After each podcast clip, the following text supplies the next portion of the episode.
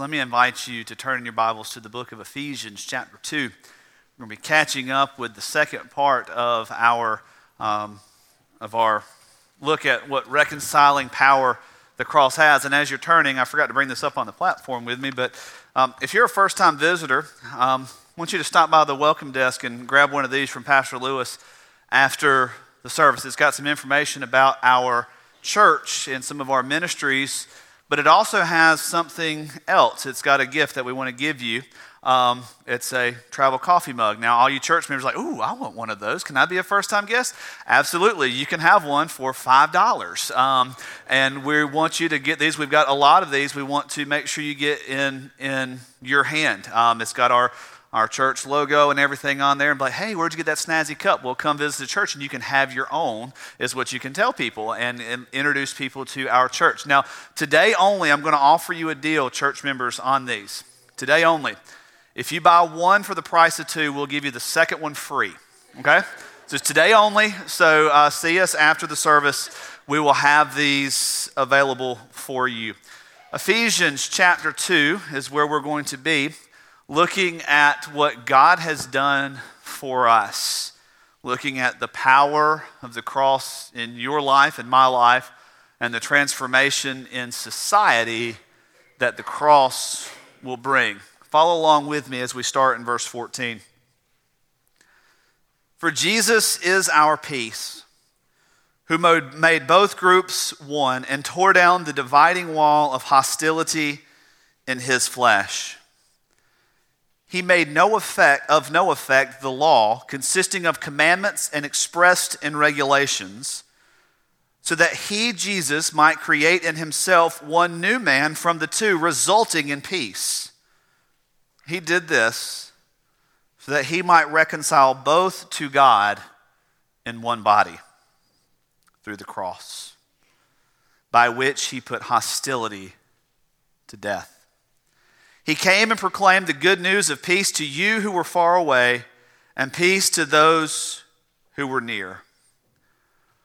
For through him we both have access in one spirit to the Father. Let's pray together. Holy God, we do thank you again for, for the cross for your love, your love that was shown in that while we were sinners, you would send your son to, to die for us, to change us by what you did, to transform us out of the average, ordinary, everyday in life to something new, something beautiful, something made in your image but redeemed. So, Father, we pray today that you would bring to our hearts, bring to our minds a better picture of what reconciliation looks like and how we, First Baptist Church in Fairburn, Georgia, step forward in faith, step forward with the power of the gospel, step forward in the light of the cross to demonstrate something beautiful, something dynamic, something amazing that you did. We ask this in the name of Jesus. Amen. This morning, we get into this passage of Scripture and we get into what, what God is doing. And so let's just kind of back up a little bit and kind of see where we've been in chapter 2 over the last few weeks because we, we've had a lot of things going on over the last three or four weeks. We had, uh, we had revival services, then we had Easter, and, and so we're, we're kind of backing out a little bit um, earlier into February or into March um, of where we were with this passage in chapter 2. So it starts off in chapter 2, starting in verse 1, that we were dead in our trespasses and sin, but verse 4, God made us alive because of our faith in Christ Jesus. He, he, he transferred us from this death to a, a life. And then we saw a couple of weeks ago, right before Easter, we saw how, again, Paul uses this image starting in verse 11. says, Look, you were not people of God. You didn't have a true identity. You were out there castricized from what is the community of faith, but God did something and brought you in by the power of Christ, and now you, by faith, are in Him. And so we're going to look at kind of what the outpouring of that movement of God is in our life and what reconciliation looks like for us today as First Baptist Church of Fairburn, as Christians in Southeast America, as Christians in the 21st century, embrace the power of the cross in our lives. Because too often, the church falls victim to society in that we look more like society than we do like the cross. We look more like what the world around us has portrayed and less like what the redemptive power of the gospel of Jesus Christ has wrought in our lives. So let me share with you a few things that Jesus has done. I want you to look there in your worship guide if you want to fill in the blanks as we go. Notice with me that Jesus is at the center of this because we don't get where we're supposed to be. We don't get to where God would have us to be if we leave Jesus out. It's all about Christ, it's all about Him. The first thing Paul shows us that Jesus is our peace. Verse 14 says right there, He is our peace. We who are the uncircumcised, we who are the Gentiles by ethnic background, we're not part of the Jewish tradition. We didn't have the promise. We didn't have the protection of being God's people. We were outside, but it says in verse 13 that we who were far off have been brought near by the blood of Christ. Why? Verse 14 Christ Jesus is our peace. And peace peace. It's what the world tries to promise but can't.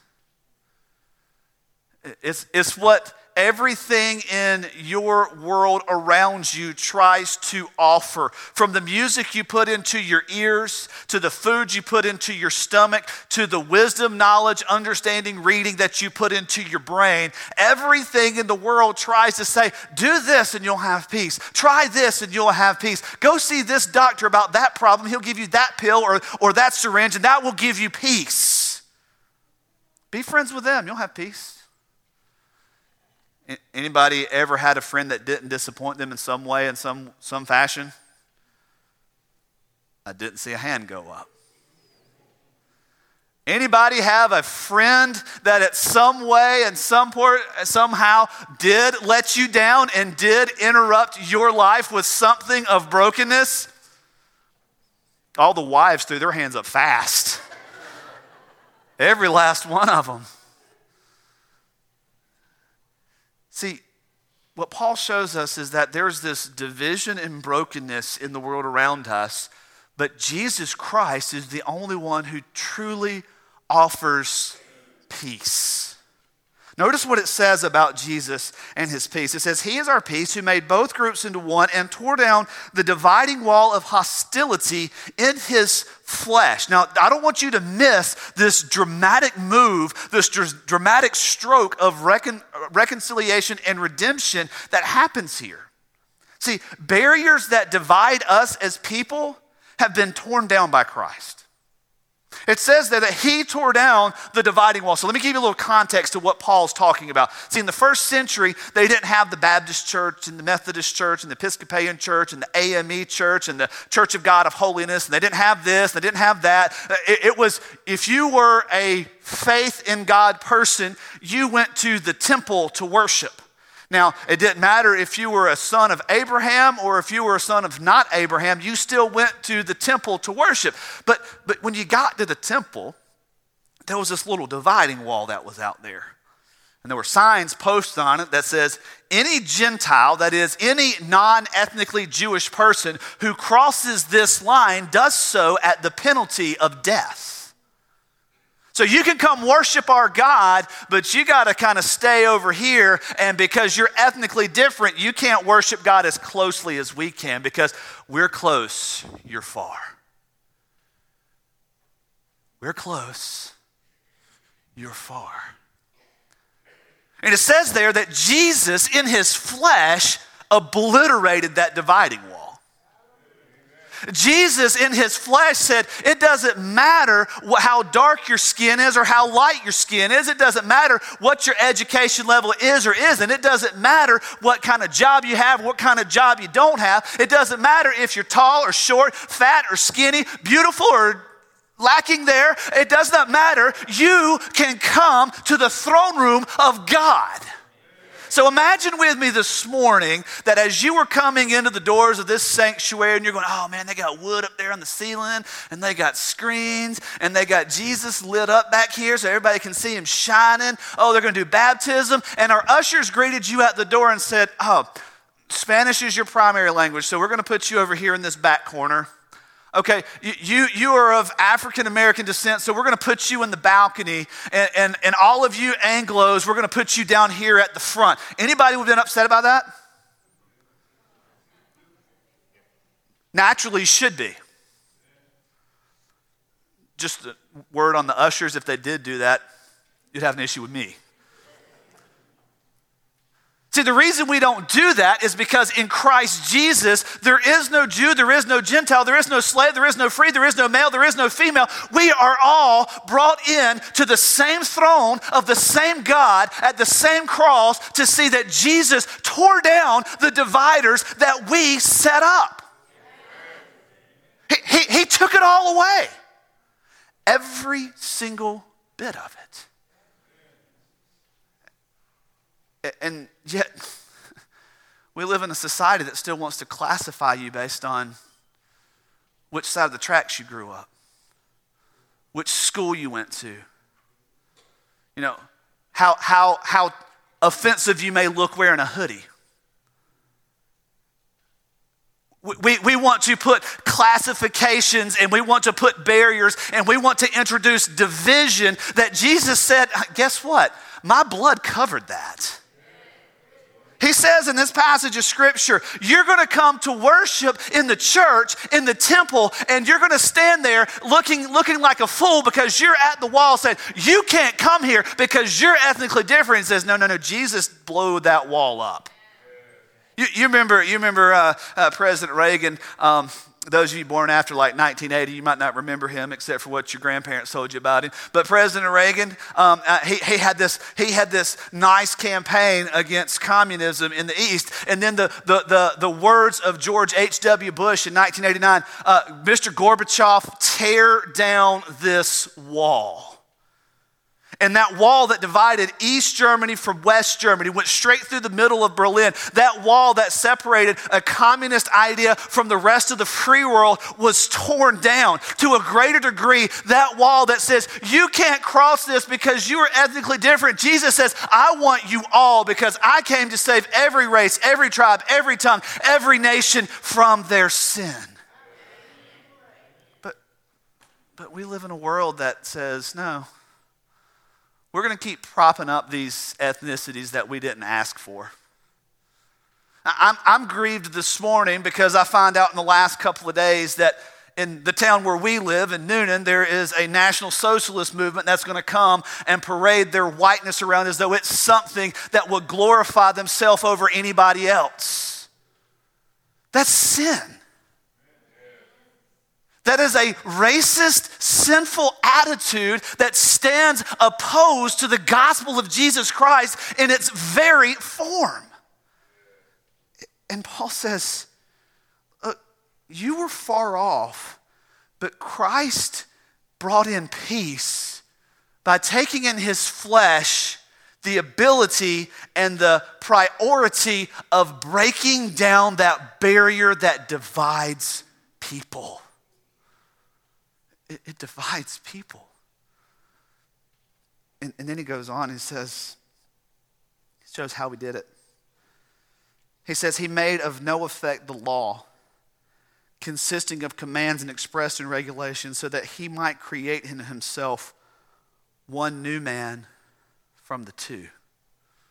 See, what Jesus does as the creator is to create something new, create something better, create a royal priesthood, a, a race of his people that are not characterized by socioeconomic or ethnic background, but the mark of the cross. He creates something new. He creates something better. And it says that what he does is he makes the law no effect. Now, here's why this is important. It's not saying, okay, well, you don't have to obey American law. You know, he's talking about the law of God that separated the sinner from God. That's why the law was given. The law was given in the Old Testament not to say, here's a list of rules that you have to live by. It was given so you could see, I can't live by these rules by myself. I need someone to save me. I need someone who can come and live up to these rules for me on my behalf because I can't do it. Just, just as an exercise this week, because I know you have a lot of spare time, go start reading through the book of Leviticus. And, and, and take two pens with you, a blue one and a red one. And, and every verse in the book of Leviticus that, that you read that you didn't uphold perfectly, um, just go ahead and mark it red. And I'm going to go ahead and tell you that if we lived by the Levitical law that was given by Moses, all of us would be dead. Every one of us. You know why? Because I know everybody in here at some point, some way has backtalked their mama, and it says in the book of Leviticus, you do that, you're going to be put to death. Woo! And all the mamas said, Amen. And all the mamas remembered, hey, I did that too. Yeah. You can't. The law of God was given to show that you can't do it. You need someone. It doesn't matter if you've been in, a, in church for 50 years or for 50 minutes, you can't do it. You needed someone to stand in your place that could do it, to say, you know what? This divider that's between you and you is also a divider that's between you and me, and I'm going to take that down because I'm going to make the law of no effect. Some of your translations may say that he abolished the law of commandments. See, the, the, the, the, word there that, that Paul uses, I love the way it's nuanced in the, in the Christian Standard Bible, that, that it made it of no effect. Because Jesus said in the book of Matthew, chapter 5, verse 17, I didn't come to abolish law, I came to fulfill it. I came to complete the righteous requirement. I came to say, you know what? It is done. You know, like when you go and you, you pay that final bill, like let's say you've, you've got a car um, and you're paying on it every month, and you, you go and you make that final payment and they put that stamp on there, boom, paid in full, right? That's what Jesus did on the cross. He put that stamp of fulfilled, paid in Christ. There's no more debt owed. And he did that of making the law of no effect so that in his flesh, he took on all of the wrath of God for us. For us.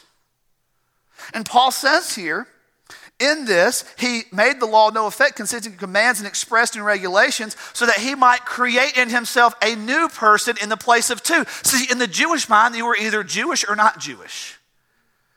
Right now in our church, we have roughly 14 nations represented. Our Spanish ministry um, isn't in here this morning, but we have, man, we, we, we literally cover um, the globe. We have, um, we have Nigeria, we have uh, Mexico, we have uh, Peru, we have Colombia, we have Trinidad, uh, we have uh, Jamaica, we have Haiti. We've, we've got a lot of countries that are, that are classified just nationalistically here. And so, so it's not like you could say, okay, you've got, you've got um, Jews and everybody else. We look at it and say, okay, well, we've got uh, people from Georgia, we've got people from here, we've got people from here. But see, in the Jewish mind, it was you're either Jew or you're not a Jew.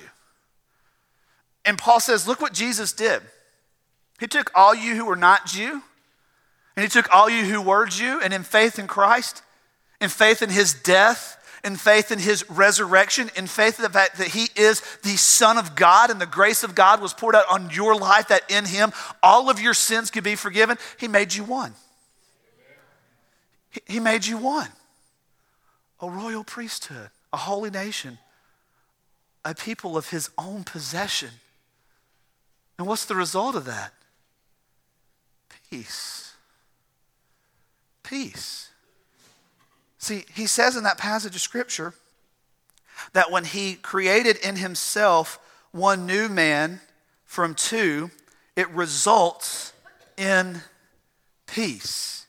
Now, now don't get this idea that peace is pure tranquility and the absence of any type of conflict. No, what peace is, is an understanding of the sovereign reign of God so that we can settle our disagreements, our disputes with the honor of Christ before us and therefore come out stronger and better on the other side. It's, it's kind of like in a marriage. Every person who's ever been married knows that you don't go through your entire marriage without disagreements or arguments or fights.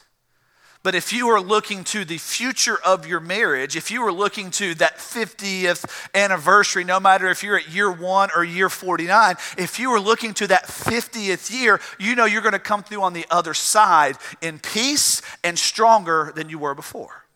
Because there is an end. There's an end goal that's not just, I'm going to have my way right now. That's going to obliterate everything. See, what the gospel does, it says there's an end. There's something better. There's the peaceful reign of God in Christ Jesus that we're all striving for, that we're all running towards. And he says here in this passage of scripture, that's where it results in peace. Because we go from being divided to being unified in Christ moving forward.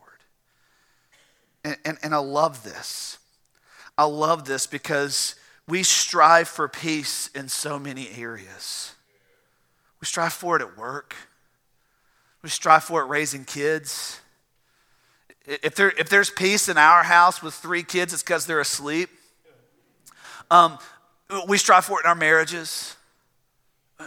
Are you looking for peace in society? Are you looking for peace in, in, in politics? See, this is where we continue to run. This is where we try to medicate this need for peace and for understanding. We try to run everywhere else with it, but Paul shows us right here that in the gospel, it only comes through Christ Jesus, who is our peace. You will not know peace in this life if you are outside of Christ. You won't. You will get swept up in the winds of societal change, the winds of societal ideology, the, the winds that promote uh, uh, uh, ethnic, ethnic superiority, that promote financial superiority, that promote some sort of substance dependence, some sort of relational dependence. You will find yourself struggling and striving for everything else that always leaves you empty until you come to Christ. See, this is a bigger statement for those of you who are already in Christ but still struggling with peace. You're looking everywhere else but not looking to the one who saved you. You're not looking to the one who said, you know what? I took all of this in my flesh and I obliterated that barrier, that dividing wall. So quit bashing your head against something that's not there. He says, I am your peace. But then he goes on a little bit further. And he shows us that Jesus is also our reconciliation. Notice with me what he says there in verse 16. Notice what he says about Jesus, why he did it. He said he did it so that he might reconcile both to God in one body through the cross, by which he put to death hostility. I love the word reconcile. See, the word reconcile brings us to this picture, this idea of mending something that's broken, putting something back together that has actually been broken. So you can you can reconcile your bank account. We use that word a lot of times in accounting. We talk about reconciling our bank account. So you look online, you say, okay, I've got this much money. Look at the checkbook, says I don't have this much money, and so you're starting. You got to reconcile. You got to put it back together. You you fix it. You make it right. See, Jesus comes in to offer this reconciliation and this peace that he offers shows us that Jesus reconciles people with people. He reconciles people with people. But he does so when we don't behave like the world. Sometimes the reason we still have brokenness in our relationships is we're trying to handle them the way that the world shows us to handle them. We, we try to fight fire with fire rather than fight fire with the Holy Spirit of God in Christ Jesus. I don't know if you've ever read. Uh, if it, it, was, it was in our um, it was in our weekly email this week. I linked it on our blog, and I apologize. A couple of people mentioned they've tried to make comments this week as we're trying to dialogue about some some ways that we can demonstrate a, a greater equality and, and, and, bridge in our church this this this unified body of Christ uh, cross ethnically um, right here. And um, I referenced the letter from a Birmingham jail by Dr. Martin Luther King. I don't know if you've ever read that. If you've never read it, you, you need to read it because, because it, is, it is so poignant in how it points to how we, the church, must be on the front lines of social injustice and, and, and, and social wrongs everywhere. And one of the statements he makes, you've probably seen it quoted, it's probably been on a meme or on a coffee mug or somewhere, that a threat to justice anywhere is a threat, threat to justice everywhere. Yeah, some of you threw it out there. You knew the statement. And, and so, so what happens is we, in, with injustice in heart and mind, unknowingly continue to handle the world, our problems the way of the world. And one of the things that Martin Luther King said in, in this letter from a Birmingham jail, he's making his case for his nonviolent action, his nonviolent protest that he took. He said, listen, if if the world, if society does not heed the nonviolent voice that is calling out to it, there will be no choice but for those to resort to violence in order to be heard. And, and, this peace that Christ Jesus offers, the church must be on the forefront of asking the question of where are our brothers and sisters in Christ that are ethnically different than us? Where are they experiencing racism and injustice? See, it's easy for us to, to look at TV shows or look at TV news reports and everything at what happened in Ferguson and Baltimore and in Dallas a couple of years ago and say, well, why are they acting that way? When the question should be, what has caused them to see that this is the only way to make their voice heard? As long as we, the church, turn a blind eye to racial injustice in our country, we're doing two things. One, we're forcing the hand of our enemy to say, you know what, I'm going to do it my way, I'm going to handle the world's way. And two, we are complicit in the sinful negligence of the rights of people made in the image of God. We've got to talk about it, church. Jesus came and died to break down the dividing wall, period. We will not know peace until we infuse Christ Jesus into the social makeup of our society. That's what the book of Ephesians is all about. Guess what? That's what redemption is about. How God changes our hearts that we could enact His kingdom power here.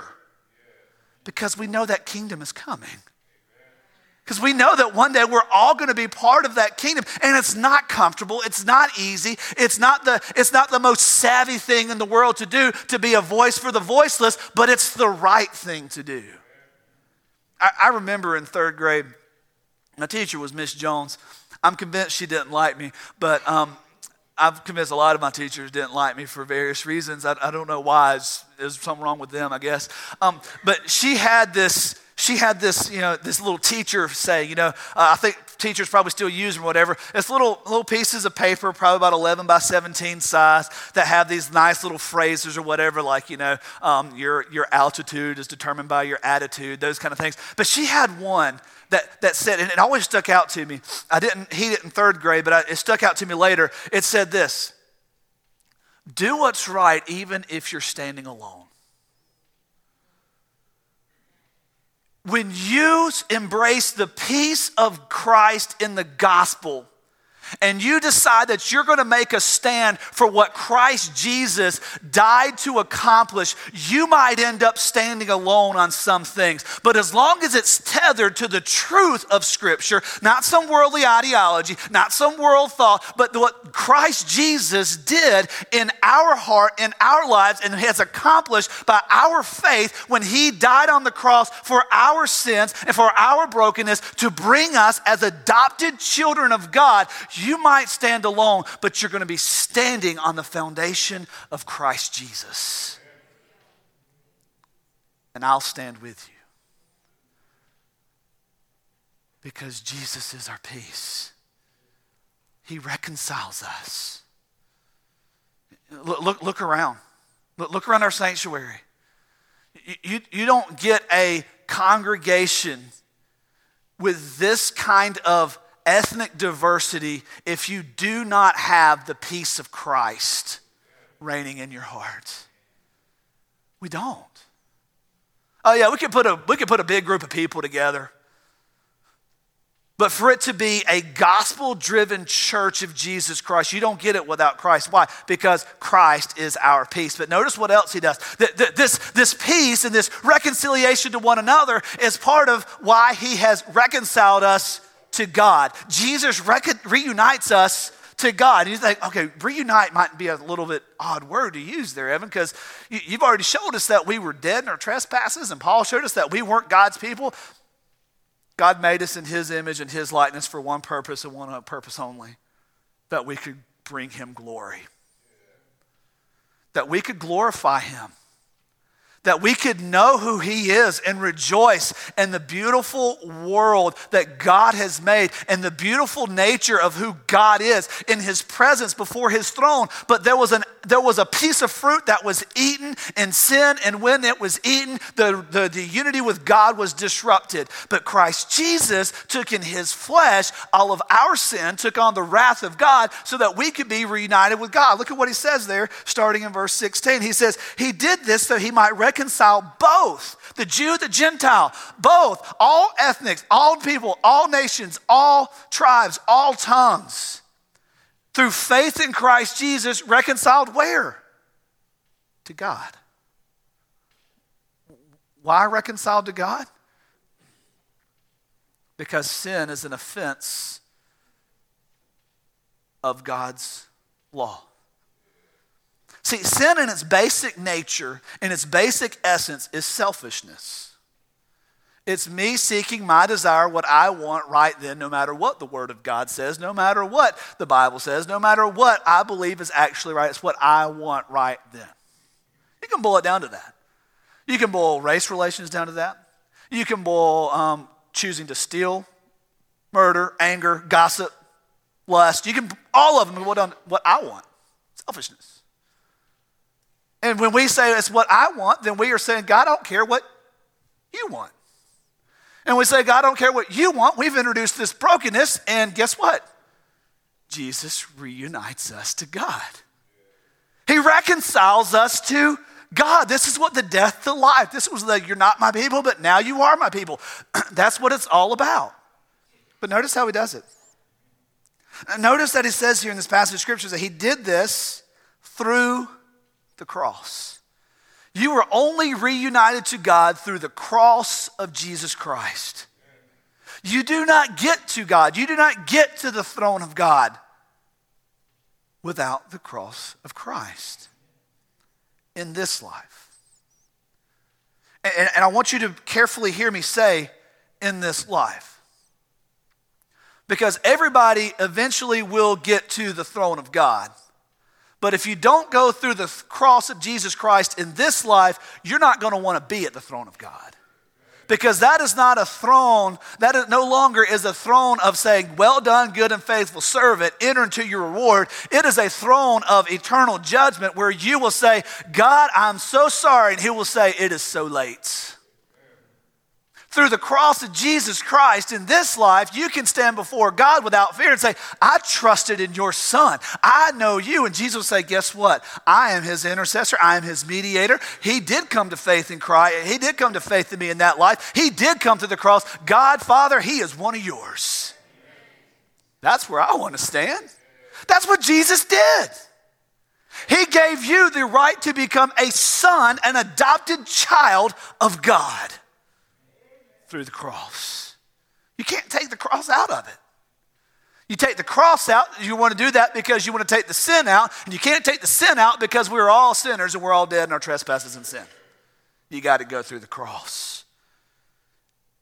And notice, notice with me here that this has ended hostility. His death on the cross ended hostility. Notice, I love this. I love it.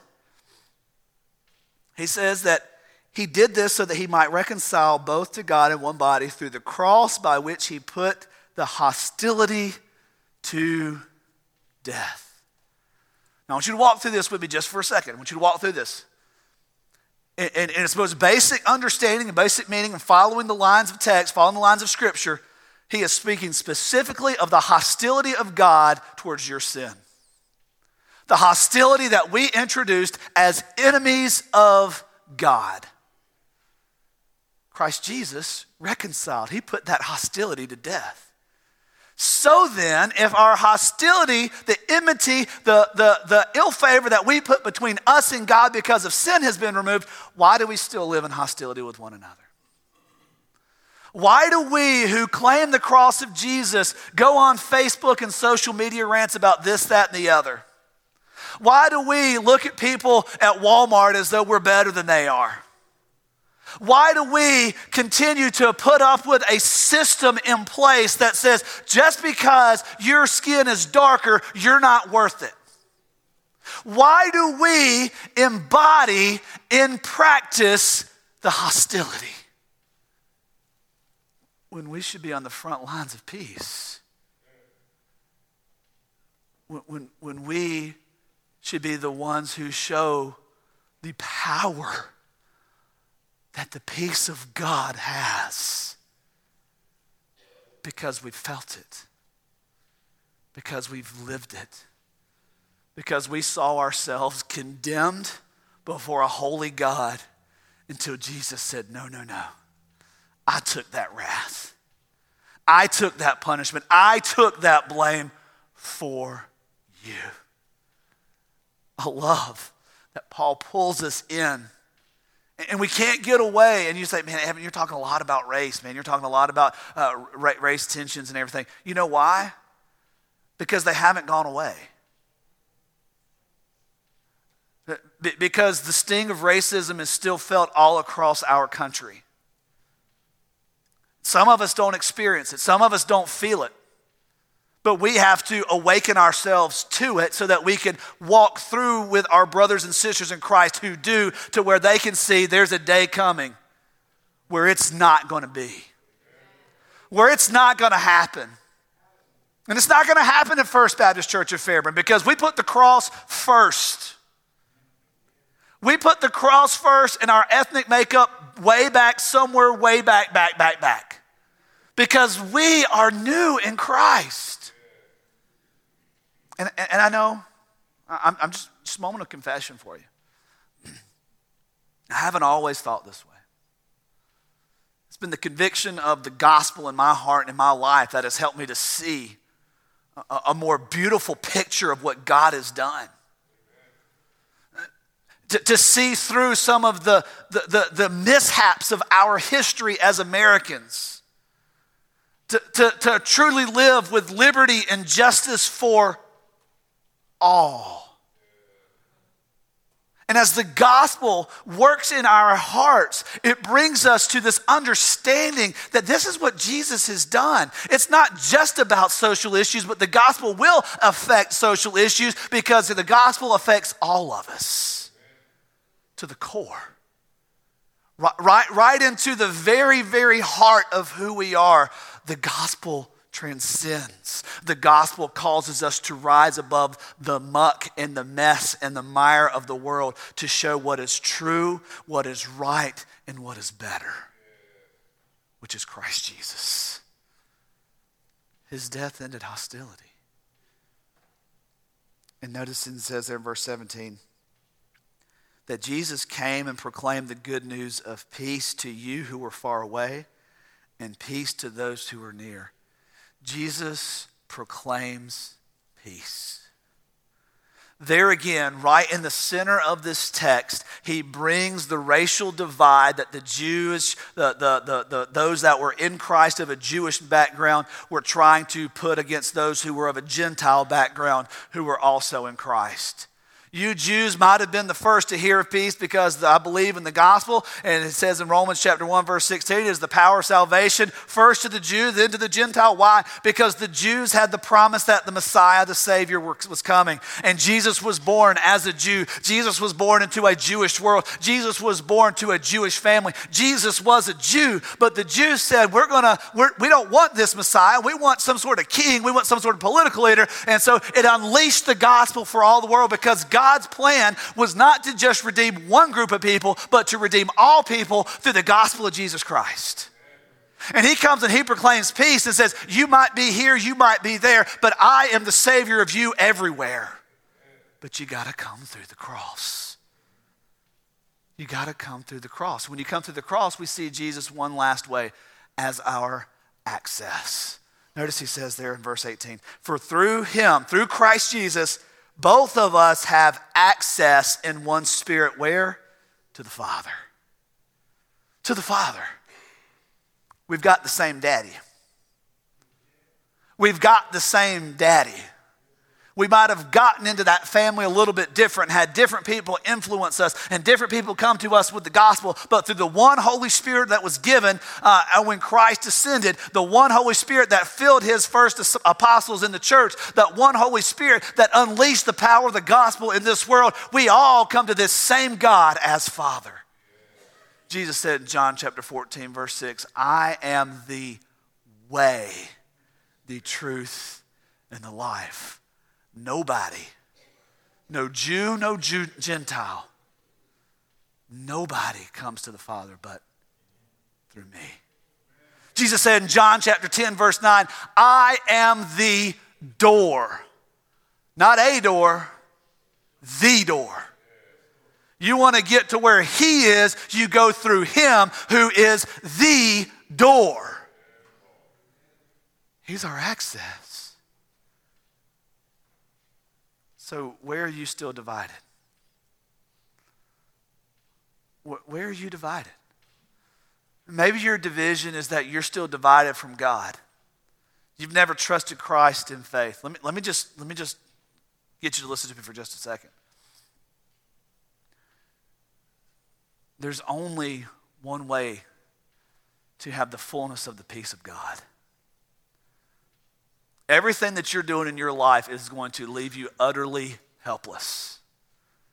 It's going to leave you wishing for it. So don't rely on your intellect. Don't rely on your bank account. Don't rely on your friends. Rely on Christ. You have a condition called sin. And that sin is showing you that you can do it on your own. But you can't. You need the one who did it for you. You need the one who abolished the power of the law.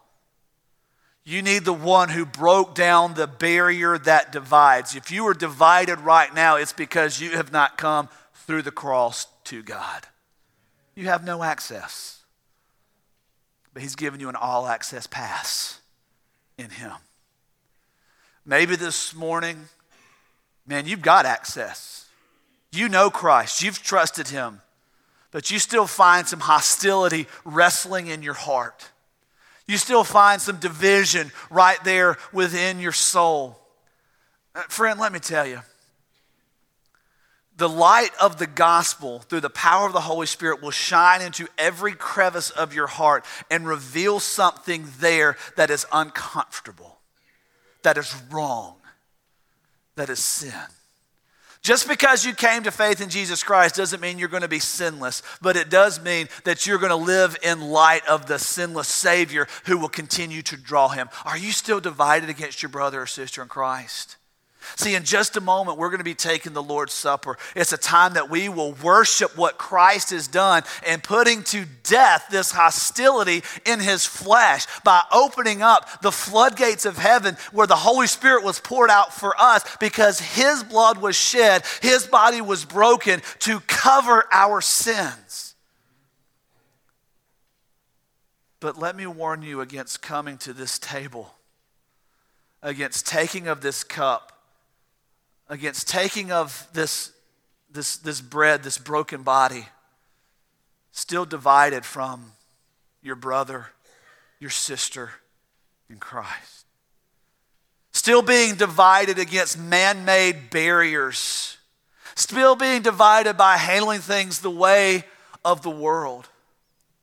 In a little bit, we're going to have a time of invitation. We're going to have a time where, where we offer for, for you to know who Christ Jesus is. But before we get to that, I'm going to ask Miss Judy if she can just play for a moment before we take the Lord's Supper, because I want to give you an opportunity to search your heart and ask the question where am I still divided?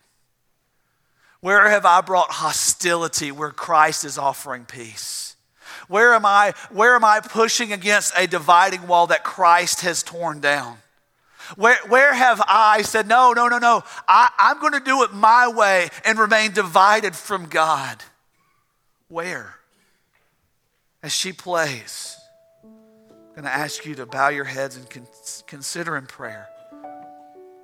Maybe there's somebody in this room against whom you have some division,